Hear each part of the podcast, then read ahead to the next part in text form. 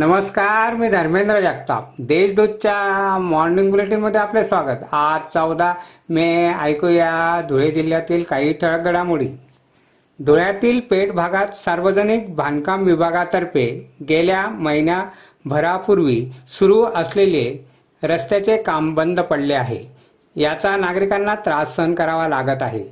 त्यामुळे या रस्त्याची तात्काळ दुरुस्ती करण्यात यावी यासाठी शिवसेनेतर्फे शनिवारी आंदोलन करण्यात आले. या आंदोलनाची दखल न घेतल्यास आंदोलन तीव्र करण्याचा इशारा यावेळी देण्यात आला. कर्नाटक विधानसभा निवडणुकीत काँग्रेस पक्षाने बहुमत मिळवले. या विजयाचा धुळ्यात शनिवारी शहर जिल्हा काँग्रेस आणि महाविकास आघाडीतर्फे जल्लोष करण्यात आला. यावेळी कार्यकर्ते व पदाधिकाऱ्यांनी एकमेकांना पेढे भरविले.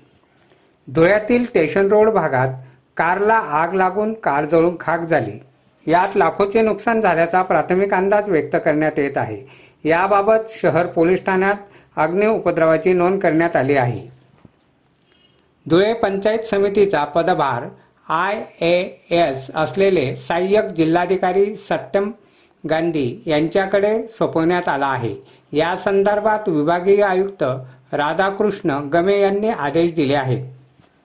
जिल्ह्यातील वृद्ध साहित्यिक व कलावंतांना मानधन मिळण्याचा मार्ग मोकळा झाला असून आलेल्या प्रस्तावांची निवड करून मानधन देण्यात येईल असे जिल्हास्तरीय बैठकीत जिल्हा परिषद अध्यक्षा अश्विनी पाटील यांनी सांगितले. साक्री तालुक्यातील विजामपूर येथे शेतातील विहिरीवर पाणी भरण्यासाठी गेलेल्या महिलेचा पाय घसरून विहिरीत पडल्याने मृत्यू झाला. सारजाबाई शिंदे असे मयत महिलेचे नाव आहे. याबाबत साक्री पोलीस ठाण्यात अकस्मात मृत्यूची नोंद करण्यात आली आहे. अशा आहेत आजच्या टळक घडामोडी. सविस्तर बातम्यांसाठी वाचत राहा देशदूत आणि ताज्या बातम्यांसाठी भेट द्या. W W W dot Deshdoot dot com या संकेतस्थळाला. धन्यवाद.